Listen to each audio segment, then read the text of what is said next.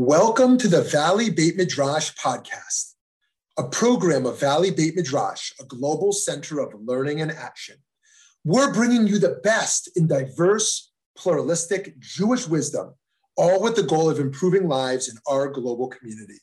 I'm Rabbi Shmuly Yanklowitz. Let's get started. Yeah, yeah, yeah, yeah, yeah, yeah, yeah, yeah. You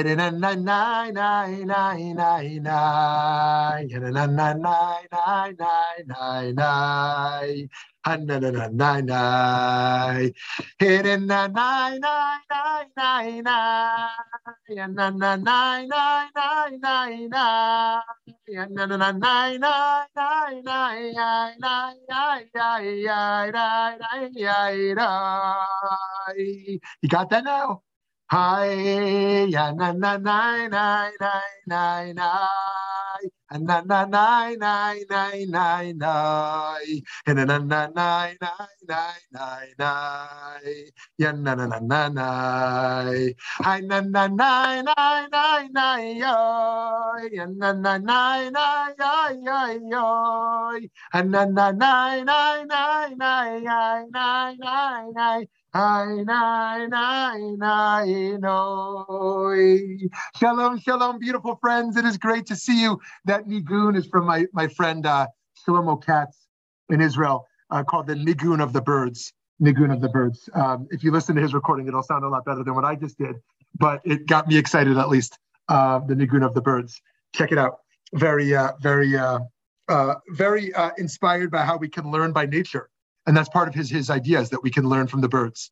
Um, in fact, that's one of the stories that the Jews, the Israelites, crossed through the sea, and as slaves they forgot to sing how to sing, and they looked up in the sky and they saw birds chirping, heard birds chirping, and they once again learned how to sing how, how to sing their song of liberation, nigun of the birds.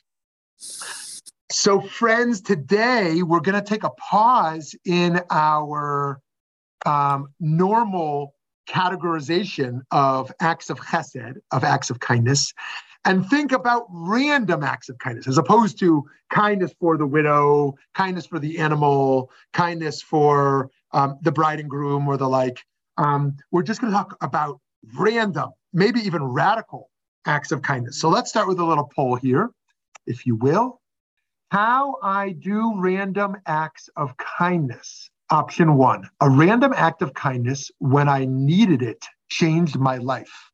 Option two, I did a random act of kindness when needed that truly changed another's life. Option three, both. Option four, neither. Right? Did a random act of kindness change your life? Did you do a random act of kindness that may have changed another life? Both, neither. What do you think? Let's see, give you a few seconds there. Okay, let's see our results. Okay, 17% um, said they received it, but they're not sure they gave it. No one said they gave it, but never received it. 67% said both, and 70% said neither. Okay, very interesting. And, um, you know, I was just sharing last night with some friends that um, um, a friend of mine recently shared that she was at rock bottom in her life, like truly suicidal, like m- maybe hours or minutes away from it.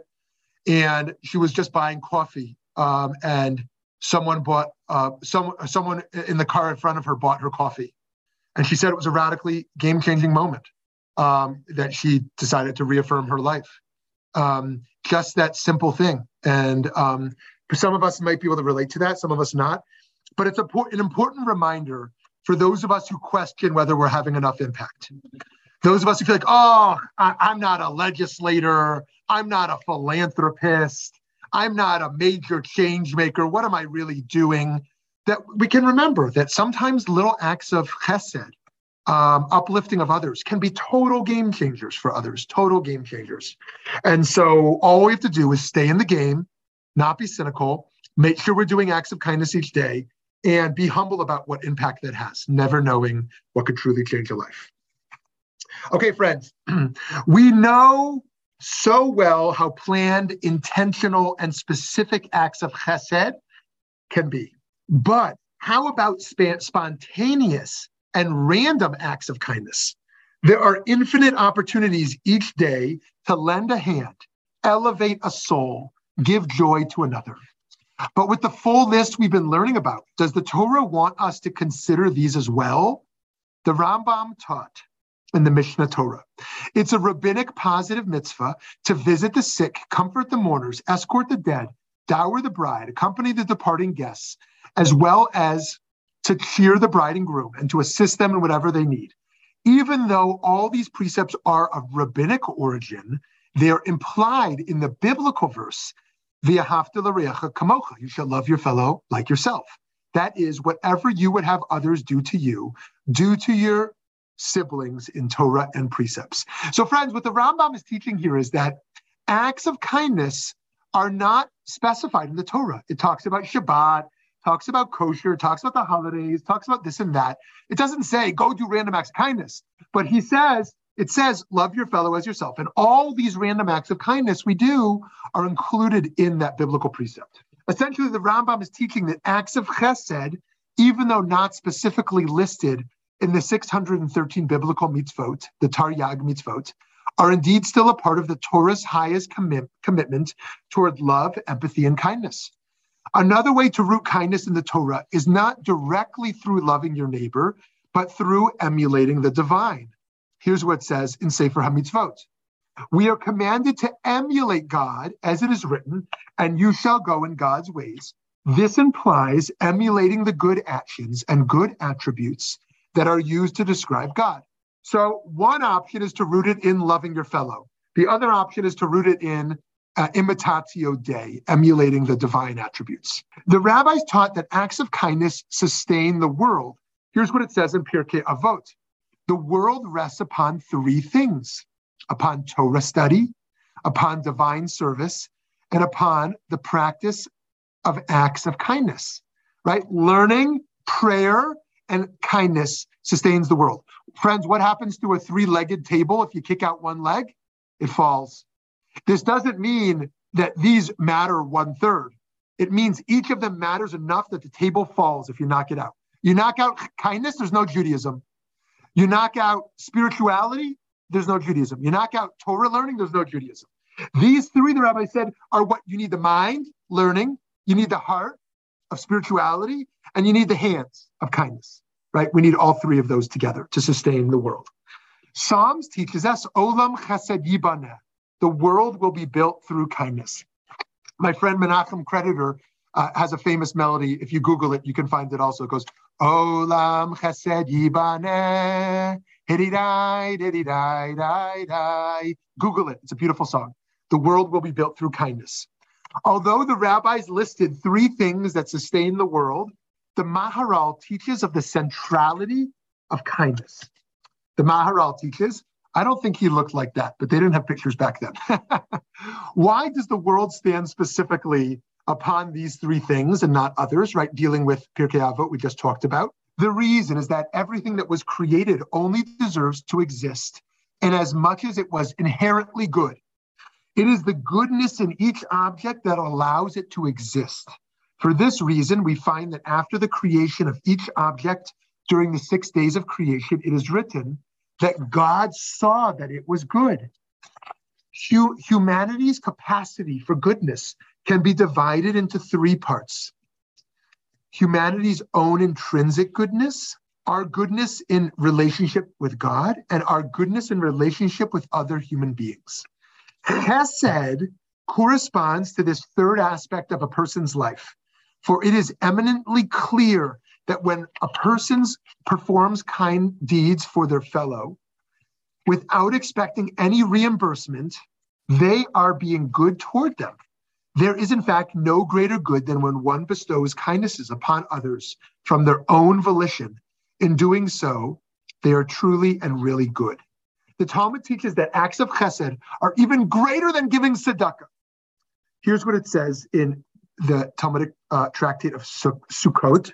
The rabbis taught Gemilut Chasadim, random acts of kindness, is greater than tzedakah in three ways. Tzedakah is with one's money, whereas Gemilut Chasadim is with one's body and with one's money. Tzedakah is for the poor, whereas Gemilut Chasadim is for the poor and the wealthy. Tzedakah is for the living, whereas Gemilut Chasadim is for the living and the dead. I get it? So tzedakah in rabbinic thought is only money, is only for the poor, and is only for the living.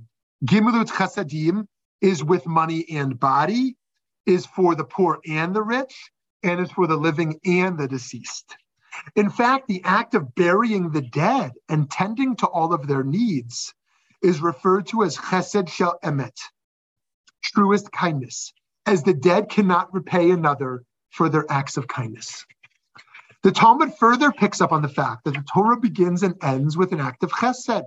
We've taught this, we've shared this before from Sota. Rabbi Simlai deduced the Torah begins with Gemilut Chasadim and it ends with Gemilut Chasadim. As it says, God made for man and his wife cloaks of leather and dressed them. It ends with Gemilut Chasadim, as it is written that God buried Moshe in the valley. The Talmud is stressing here that the Torah is bracketed by acts of chesed performed by God, God's self, as if, as if to suggest that we too are to infuse our entire observance of Torah from beginning to end with acts of kindness. It follows that the observance of mitzvot, even or perhaps especially mitzvot ben adam lamakom, mitzvot between humans and God, such as something like kashrut, without a commitment to chesed, is lacking a key element of what God is asking of us as Torah engaged Jews. Perhaps one of the greatest acts of kindness one can bestow upon another is helping to lift up their self esteem.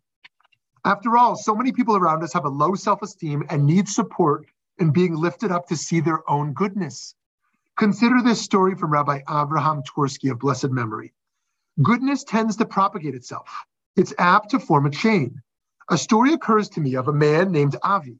I first met him while I was in Tel Aviv, speaking before a group of ex convicts in recovery who were coming into our Israeli rehabilitation program. Right? Twersky was famous for his rehabilitation work work for addicts, works for ex felons, works work for people who were in rehabilitation programs. When I began to speak about self esteem, this man interrupted me. How can you talk of this? I've been in and out of jail for, for my 34 years of life. I've been a thief since I was eight. When I'm out of prison, I can't find work and my family doesn't even want to see me. I stopped and I asked him if he'd passed by a jewelry store l- lately. Consider the diamonds in the window, I said. Try and think what they look like when they come out of the mine lumps of dirty ore. It takes a person who understands the diamond to take the shapeless mound and bring out its intrinsic beauty. That's what we do here. We look for the diamond in everyone. we help the soul's beauty come to the surface. We polish it until it gleams.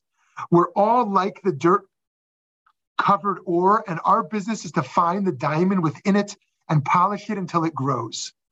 Two years passed. Avi had graduated from the treatment center and was integrated into the community working in construction.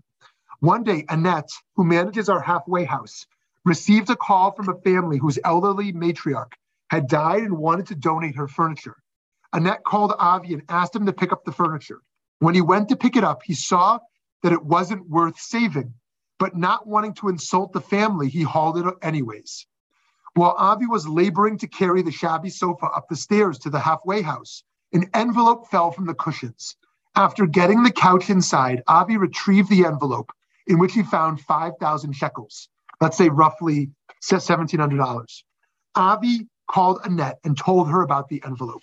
Annette said it must be reported to the family. The family was so gratified by Annette and Avi's uh, honesty that they told her to keep the money for the halfway house. As a result, the halfway house was able to buy one more bed and provide room for one more guest, creating another opportunity for recovery. And Avi wasn't a thief anymore. Another year went by, and I returned to the halfway house there was a sign hanging above the entry. It read, Diamonds polished here. I love that story of transformation. And friends, the opportunities are everywhere, everywhere to polish diamonds. Rav Shlomo Wolbe taught, chesed is not limited to money. A nice word, a smile, these can give new life to someone who has given up on themselves. A word of encouragement can bring joy. These are small things, yet so significant. In general, there are so many acts of chesed that are easily within our reach, if only we would notice that they are needed. The prophet Micah sought to describe the Torah in one verse. He wrote, God has told you, man, what is good and what God demands of you, only to do justice, to love chesed, and to walk modestly with your God, right? It's like if you were building a sanctuary or you were building a coffee shop for learning, this is the quote you put above above the entryway. Seek justice love con- kindness walk humbly. One one of the most prevalent jewish theologies around why god desired or perhaps even needed to create a world was to do enormous acts of kindness. So too one might suggest that we exist as human beings in order to do acts of kindness right it's like that college student who's late up late at night. Why are we here? Why are humans created anyways? Like the most dominant Jewish answer is we're here to spread kindness. And we are here because God needed to, to share kindness. Imagine if we challenged ourselves each day to do new acts of kindness, those that others expect from us, and those that are random or above and beyond and not expected. To conclude, perhaps the most exciting way to live is not in seeking the thrill of a new vacation or a new food, although these pleasures can and perhaps should surely be enjoyed, but in the excitement in seeking out new ways each day to lift up others, to repair little bits of brokenness, and to add joy to others. Then we will have actualized our existence and our purpose. Okay, friends, I'd love to hear from you. Hi, Matthew. How are you, everyone? Thank you for last night. Sorry we couldn't make it. Thank you. Thank you so much. The interesting thing is if you institutionalize, and that's the wrong word, the concept that you are to do kindness at all times, it becomes less random by the giver, but is more random to the receiver. I'm thinking of a clergy person I know here in town. Whenever they go out in the summer heat, has bottles of cold water and stops to hand them out to people. In the winter, it's food and things like that. This person has it as part of their what I'll call ritual of kindness. But for the person receiving it, it seems more random that a car stops at the intersection. Uh-huh. And I think that it's not life changing for the giver, but for the recipient, it may be life altering to know that mm-hmm. someone stopped and actually engaged with them as a person. Great, great, great. And I don't do, I think we all f- fall short of what we think we should do. Mm-hmm. And I tell often the story of a contractor who was doing work in our home. And we went to tip one of the employees for a really good job. And he said, No, we're paid enough. Give to the homeless, give to the person on the street. But in Phoenix, only in June, July, August, and September. Because anyone who's out on the street in the heat really needs it. And I don't trust people out begging during the tourist season. This was a contractor. Wow. So, yeah, thank you, Matthew. So, a few things there. Thank you for sharing those on on the last point, man, if I could think of one spiritual revolution we needed among many others, but more, perhaps more than any other, is the sense that people feel that they are enough and they have enough. How many times do people turn down a gift, like you're saying, because they say, listen, someone needs this more than me? Like the sense, like, I don't need, like, I have enough, I'm here to serve. And yet, people um, are insatiable insatiable to fill some bucket that has no bottom to it. Um, uh, and so thank you for that point. And, on your point around the institutionalizing or the ritualizing or the, the con- making consistent of a practice, I think here um, I'd like to see us be um, most focused on the need of the receiver than on kind of the randomness for ourselves. Even though I think it's important. I think like one question is like, yes, it, and I love your example. Like the, the, the passing out of cold water is no longer a random act of kindness for this person who has built it into their life and into their work. But for the recipient, it feels random. I'm more concerned about the recipient than I am about about the giver. Um, uh, that said, as as those of us um, in giving positions, we can challenge us on both fronts. Now, in politics, the politically conservative argument on taxation is don't tax me more because I want to cultivate virtue through my giving, right? Now, there's some merit to that and clearly a flaw to it as well. I think in theory, the merit to that is yes, like if you force me to give money t- towards welfare, I don't really cultivate the virtue and the practice of giving. And that's a loss to me as someone who wants to become a giving person, as someone who wants to have the ritual of giving. Um, that said, we simply know that when tax taxation decreases, that does not lead to um, uh, a systemic, rapid uh, rise of tzedakah, right? That if right if the average American is donating one percent as opposed to the biblically prescribed ten percent of income, um, that if there if the taxation of the wealthy goes down, we don't just see all of a sudden the wealthy giving ten percent instead of one right? Um, it might mean there's more savings, there's more investing, there's more of this and that. And so, like, are we more concerned with the giver or the receiver? And that's that's that's an old that's an old uh, debate. Certainly, we all agree it should be both, right? Um, that, you know, people should have the opportunities to give, and the government has a role to tax. But that dilemma of of how do we systematize giving and the security of those who need it most while also incentivizing people to be more of a giving nature is an interesting tension. So, so thank you, Matthew. Yes, Aglaia. Hi. Okay, so this is going to be one of those weird things when I'm in Aglaiaville, but um, I have a tendency to look at things backwards. Um, so it something reminded me of something I'd written about Passover like three years ago or whatever. But long story short, looking at things from the opposite angle. Okay, so random acts of kindness. Um, what I was writing in that um, was about basically like um, slavery is freedom, that kind of stuff. You know, anyway, random acts of kindness also could be about gratitude.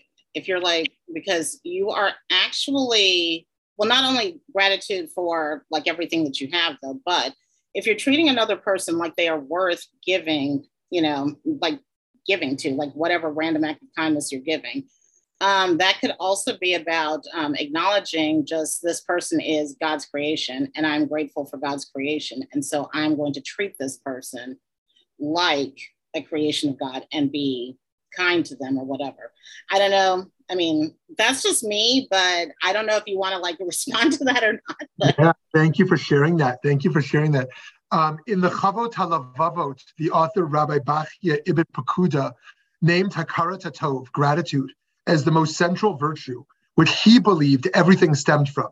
He said, firstly, he said, don't try to prove the existence of God to me with math or with science or with theological um, acrobatics. He said, my relationship to God is not developed through proofs.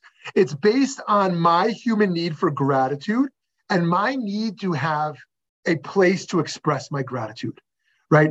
To express my gratitude for existing, for the good things in my life. Yes, there are specific people I can thank, but beyond that, I need a recipient to express my gratitude, and I call that God. So too, on the on the ethical level, beyond the spiritual level, like I need a place to express my gratitude. And all these people around me is that place. And so gratitude can become the source of all of this goodness, spiritual goodness, ethical goodness, to like really shift from a culture of entitlement to a psychology of gratitude. Not like, I don't get enough, I don't have enough, I'm not enough, like I'm resentful. Not to say there aren't people who should feel resentful or feel they have enough or feel they have a right or a claim to more. We can have a right and claim to more and you know, you know, hold some resentments. And yet every person on a certain level can cultivate a level of gratitude and that gratitude gives birth to a responsibility. So i love that you brought that up Aglaia. thank you. Hi sarah. Good morning. Morning. Uh, so uh, several things have struck me as we've gone along. One is moving forward in our lives from our heart rather than from our head. Mm-hmm. and remembering that that is the place where we meet others whether we're embracing, but embracing life is about, for me, is about moving from heart forward. Um, when you ask to look at this from the receiver, I'm not quite sure where you're going. I'd say that trying to be in a receiver's vantage point, I mean, I, I certainly can imagine as a receiver receiving an act of loving kindness or uh, especially random.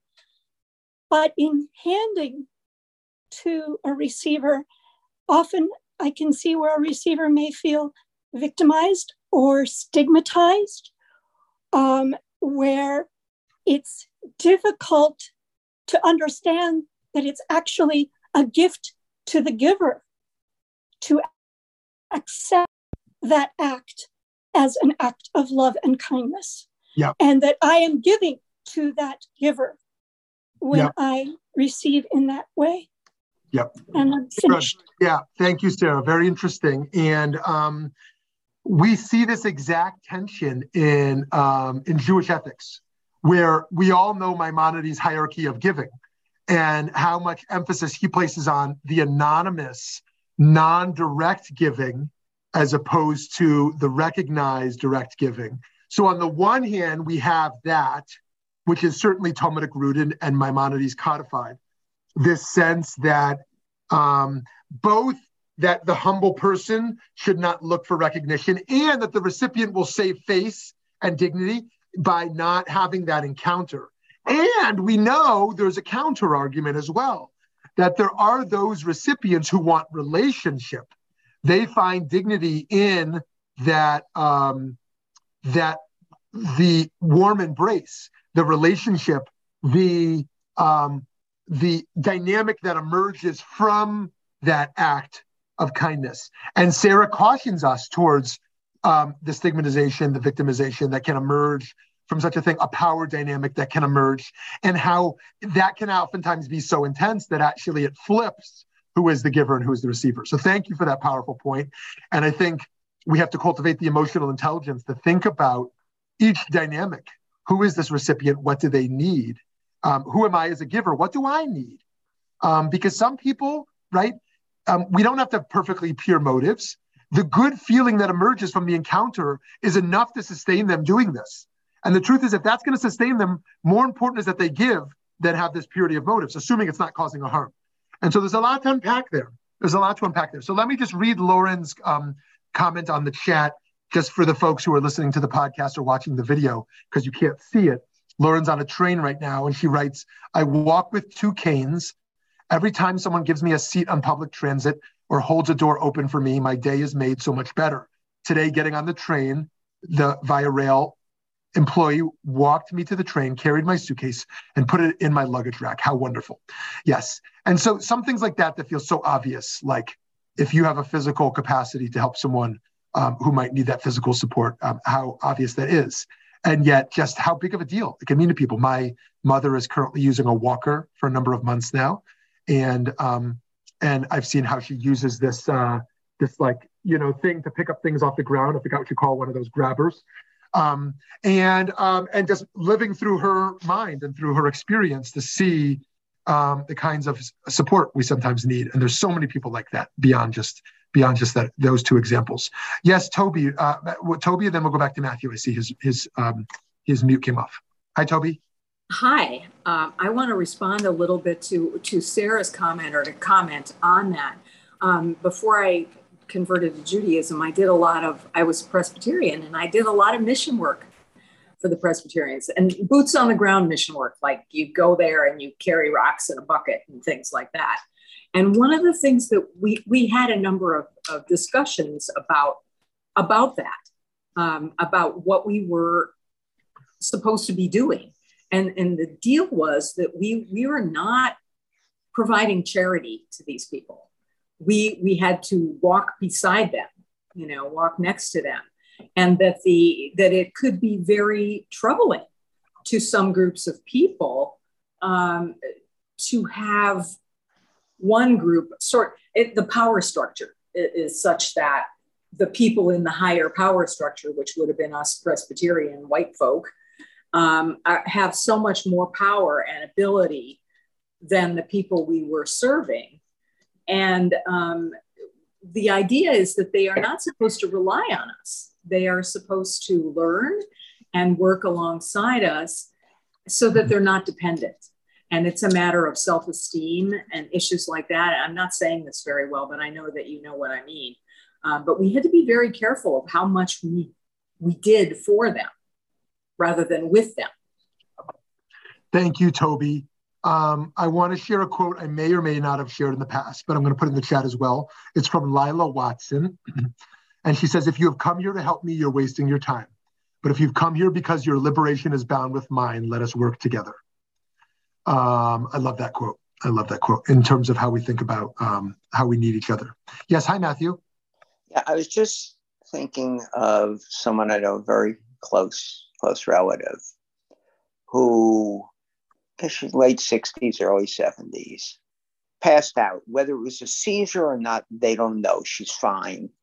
But now she's experiencing everyone wanting to do things for her mm.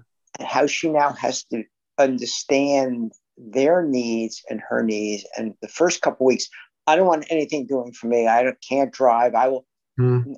So it's a change in the relationship of the giver to now a recipient. Mm-hmm. and it's, she remarked that it's very interesting being in that role and thinking of things differently. And her husband said to her, I'm basically retired. Wherever you want to go, I'll drive you. And if you're going to be there, I'll find a Starbucks. I'll sit there. I'll read. I'll have my laptop. I'll do. And she said, I resented what I was doing until I realized it was for him, not for me. And it's just an interesting twist. And it's a very generous couple to now be recipients. Mm-hmm. And there's nothing, it looks like there's nothing wrong with her. She's, but she can't be with the grandchildren alone. She, she's got a period of time where they want to just rule everything out. Yeah. But it's a very interesting thing, like a generous person. All of a sudden, she's now appreciating what other people do and why they do it. And it helps them, not just the recipient fascinating point about um, identity shifting. Uh, so yeah. thank you for that, Matthew. Yeah, very, very interesting, and how we think about um, ourselves in the world in, in, in, that way, and how that can shift in times of crises. Um, yeah. You know, a, a rabbi I was talking to recently, he talked. He said he breaks up his pastoral cases in three categories. He said there's those who don't actually have enormous needs for support, but take up a lot of demands for support. Then there's the category of people who, um, uh, um, uh, of people who have enormous amount of needs and take up a lot of space. And then there's the people who have enormous needs but don't take up any space um, and don't don't ask for the support. And how his sweet spot is that third group, and how he bends over backwards to find them and support them, and um, and um, yeah, and it's, it's really complicated. And the other thing to remember here is we do this because for the person's end in themselves. I mean, they are an end in themselves. Um, you know, we can critique Kant a lot, but one benefit to Kant is that he really helped us to move towards seeing away from a utilitarianism of seeing people as an ends in themselves. Um, you know, in a certain regard, and that's why in a utilitarian ethos, you can let a bunch of people die to save more, or you actively kill some even to save more. But for him, like you can't in deontology um, because a person is an end in themselves. And um, and yet the reason we do kindness is not only because a person is an end in themselves, but also because they have a ripple effect. A Christian family member told me that the pat they heard a sermon from a pastor who was the pastor of the church in Highland Park, Illinois, where that shooter on 4th of July did a mass shooting in a Jewish community. Remember that? Remember just a few months ago on July 4th? And um, and the pastor said, I'm I'm I'm profoundly embarrassed. This shooter used to come to the church. Our ushers didn't know what to do with him.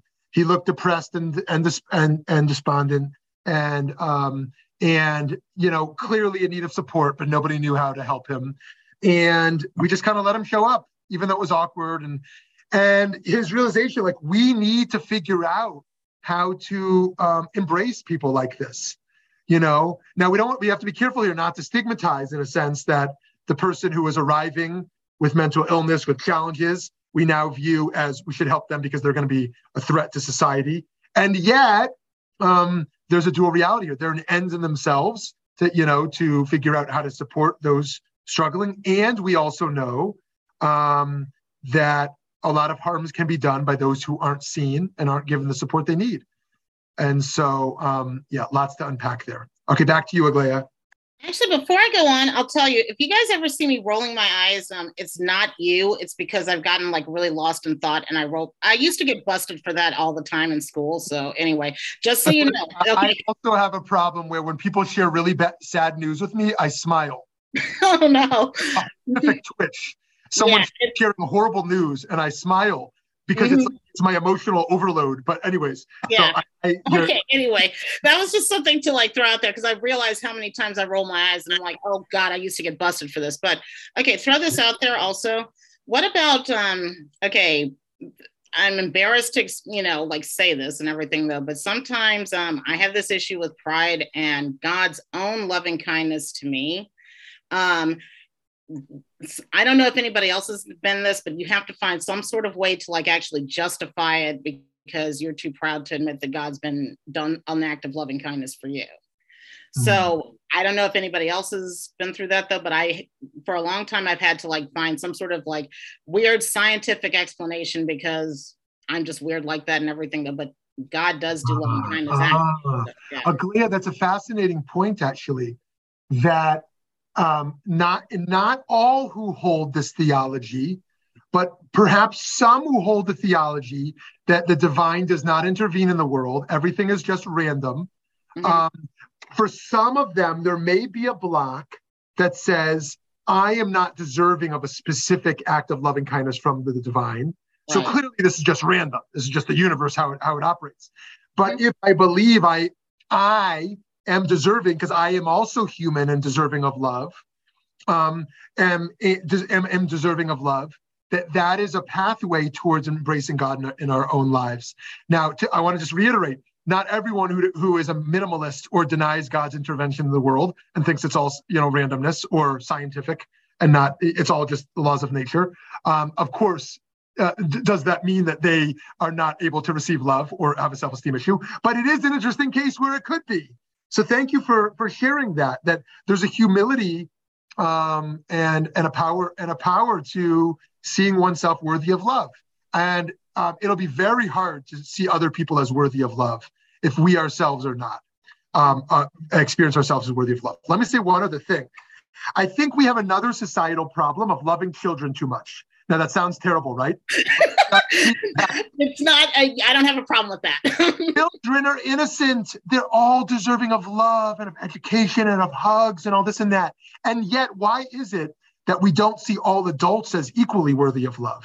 Yeah. We have some mentality that we can be harsh in judging adults, right? Because their flaws are their fault. But a child, like, you can't blame a child for who they are you know and people that do the same things they're human right. that right and so th- there is a sense that this overabundance of love for children and this over harsh judgment sometimes of adults and yet we're all just like children um, yes adults have more agency at least in, most adults have more agency and more cognition and more experience and more education and this and that. So we there is a sense we should hold them to a higher standard, right? We we don't put a five year old in jail um, or you know, I, am not sure. Toby, when does juvenile even begin? 13? When does juvie begin? Well, if you really want to know, if you commit a major felony, in other words, usually murder, um, sometimes mass rapes and things like that, um, you can be tried as an adult as early as 14. 14 is the age. Okay, is that is that a federal standard? Uh, it's state, and it's each state is different. There is no federal. Well, you can't. Here's another side of that there's been a whole bunch of uh, Supreme Court cases that preclude the death penalty for those who commit a crime while under the age of 18. So that, that's sort of the other side uh, uh, of your question. Yeah, that- yeah, yeah, no, totally. Very interesting. And as we know, um, in Judaism, you are a man and you are a woman at 12 and 13. I'm yet to meet a 12 or 13 year old bar bat mitzvah uh, kid who was ready to take on life as an adult, get a job and and get out there. These days, um, usually you got to hit about 38 you know, you hit about 38, you're ready for adulthood. um, but it is a fascinating, and it's a legal category. And we think of it as just a cute bar mitzvah, like a little DJ and a little party, and you know, get or called 72. Yeah. yeah, or 72. Yeah, 72. you know, but legally, uh, you were an adult legally in, in, in the Jewish eyes in, in many senses. There's also an age of 20 category, which is also interesting. In any case, um, yeah, so a lot of uh, a lot of interesting stuff there around children and adults. Anyways, um, let's pause to hear from someone we haven't heard from yet. Hi, Cheryl. Hello. Um, I am really stuck, even though I enjoyed all of the learning, during- but I am stuck on the survey. Ah, I, I, I really, I, I said, should I put neither? Should I put both? I, I mean, if it's random, then I almost think that it's something that you don't think about, and maybe the other person won't think about it either. It's just part of maybe who you are. You know, maybe it's like a, a human kindness or something that's innate. I, I mean, I can't say that I ever performed anything that was, you know, kind and life saving, and also vice versa, that I never have been necessary. Maybe I have been, and I don't know, but I, I was really stuck on that when, you know, the whole use of the word random and Ah. how we do for others and others do for us and how we don't want to i i, I think um uh, what Matthew said about institutionalizing, uh, you know, these these kinds of things. I mean, random can be anything. We don't know what effect it, might have on someone else. You know, we don't know. So I, I don't know. I was stuck way back on the survey.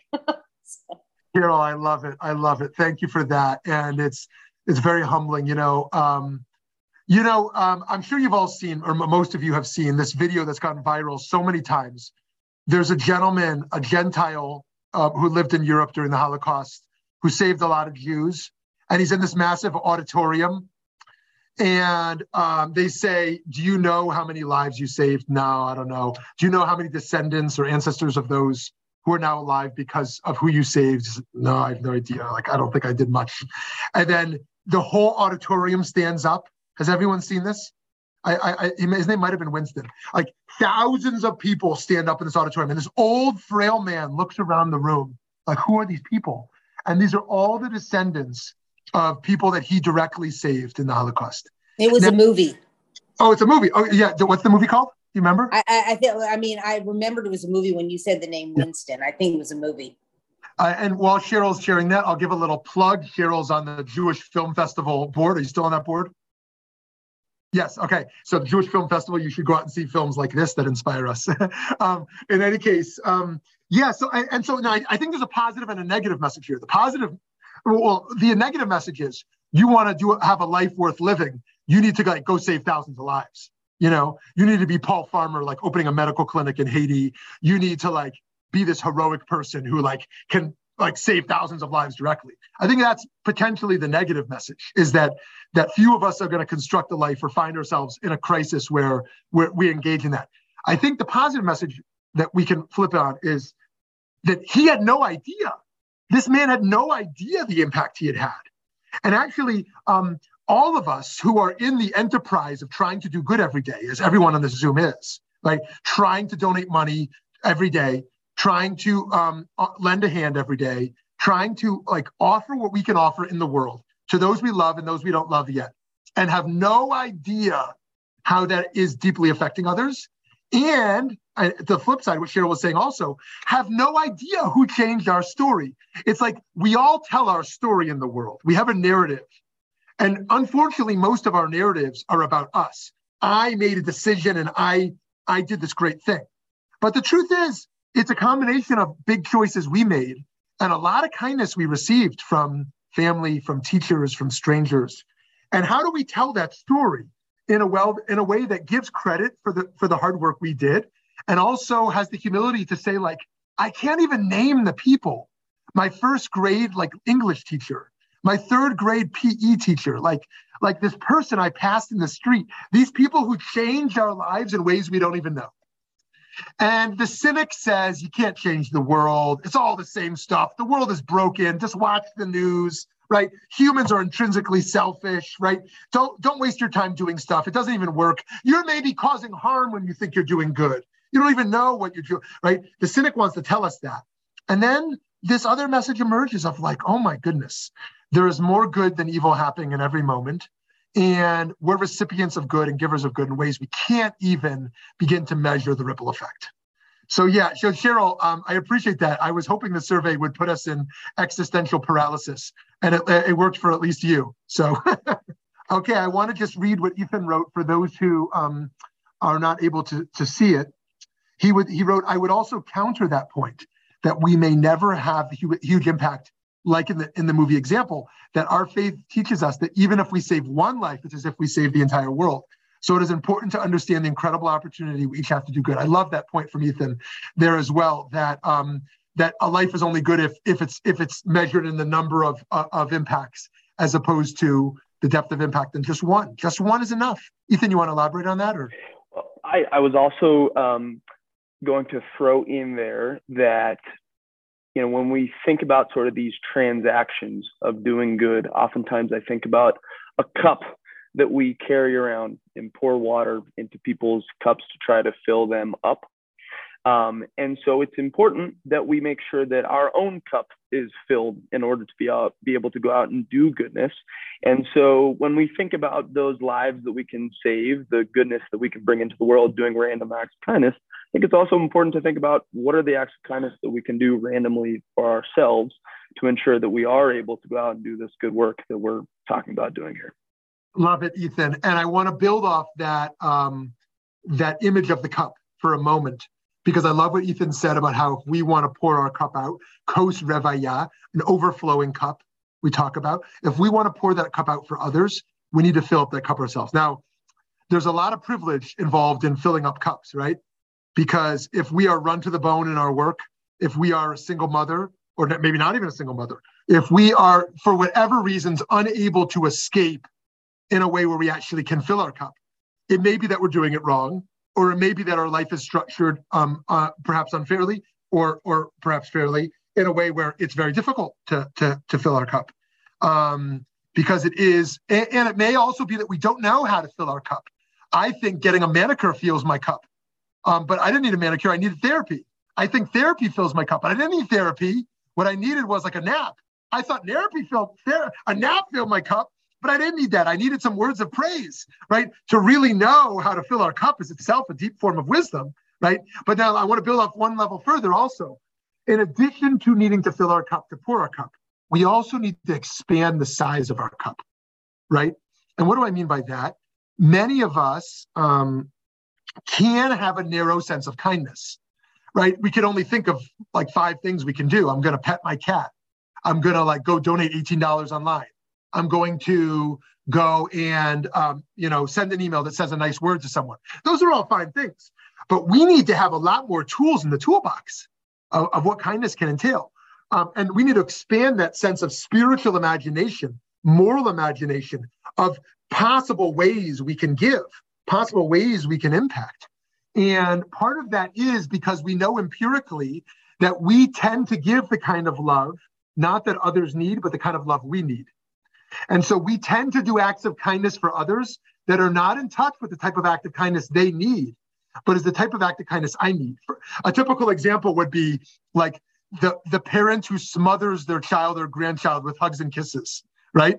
It may be that that child or grandchild really wants to be smothered in hugs and kisses, right? It may be that they're like, oh, I they're in that stage of life where they don't want hugs and kisses, right? They want to go like play catch with football. They want like you know, ten dollars so they could go buy a drink. You know what I mean? So, like, as a parent who loves to give hugs and kisses, that's hard for me to think about. But you know, it's true in all relationships. Like, we need to give the kindness that the person needs, not the kind that we need to give. So, Ethan, thank you for that around the cup, and and also this reminder of of of of of, um, of one life. Um, so, and yes, Aglaya, thank you for the statement. Josh fills my cup. Um, uh, we we appreciate that. We appreciate you being here with us consistently. So uh, seven classes this semester. Yeah, great. Teaching yeah. seven classes this semester. What does that mean? What does that mean? Seven classes this semester? I'm teaching seven classes this oh, semester. Oh, oh, wow. Okay. Oh my goodness, that's not even possible. Teaching one class is draining. Teaching two is seven classes a semester. That's okay. So, um, my my my bracha to you, uh, my blessing to you, um, and to anyone else this applies to. When we have too much on our plate and we simply can't find that space to fill the cup, that we somehow find a way for our cup to be filled through the exertion, right? Um, that the exertion is right as opposed to work life balance, it's work life integration. That the work we're doing, we do it in a way that fills us, right? Because none of us get the vacation time perhaps most of us don't get the vacation time we need. Most of us don't get the you know the, have the luxury to get all the things we need. But can we do the work in a way that also fills us? And another way to think about that think about exercise. There's a type of exercise that just is so depleting right? But there's a type of exercise that really fills you. It really fills you. Like maybe you hate jogging but you jog because you feel you need it. Maybe what you need is to join a basketball team or, or a tennis club or or join ethan's crossfit group, right? um, so and so so too, like um, th- like we need the work to sustain us. Now I know that's a privileged approach because um, some people can't choose work that sustains them or can't choose a workload that does that. But are there some ways that we can do that? We we can shift that. Okay. Um, yes, hi Toby, back to you. First of all, I'm. God bless you for the work that you're doing because I, I, I would want to jump out of a window or something. I couldn't do that job. I don't care if I, you pay me $10 billion a year. Um, but I mean, I'm sure people would say that about criminal defense work too. You know, it's. I, but I found, and and you're right, um, Rabbi. It, it, I did a lot of different things before I became a lawyer. I, I was an architect. I bought clothes at Saks. I was an advertising executive. I did a lot of things. I worked for the music business. I did a lot of things. And I, it wasn't until I went back to law school at 40 and found law that I found something that I truly loved. The moral of that story, and, and it kind of relates to what you were saying, is don't be discouraged if you don't love what you're currently doing. You know, um, I can only encourage people have the hope that try something else you know, go back to law school at 40 or 50. Or there was a woman in my class that was 62, you know, and she made it through law school and is practicing now. But awesome. I'm just saying, if you, if you, because work, how much a day do we work? 10 hours? You know, I mean, that's a lot. If you count that up over the years that you're working, um, don't give up. Try something else. Yeah. Uh, thank you, Toby. And wow, 10 hours. I, I would dream of a of an only 10 hour workday. um, but yes, thank you. So, and I want to I want to add one other point to Toby's, which is um, um, sometimes what we need to change is not our outer world, but our inner world. Um, sometimes we're taught like go reinvent yourself, go move to another country, go like get divorced and marry a new person, like go change your career, right? And there are times we have to make those big shifts, of course. And yet sometimes what we need is not a career shift or a relationship shift or or or, or move a house you know but what we really need is an internal shift. And um and so and so here i want to bring up like in every job or uh, I, I imagine every job maybe you got really lucky. You're gonna have to do a whole bunch of stuff you don't want to do right? I know in my job there's a whole lot of stuff i don't want to do and i'm blessed there's a whole lot of stuff i do want to do. But like the thing is like um, how do i bring an inner state of being into that work that changes my relationship to it right? How do i bring a certain joy a certain form of being? It's like i wanted to tell this to my five year old when she went to get a cavity filled yesterday. It didn't work. She screamed her whole time. They couldn't do the cavity.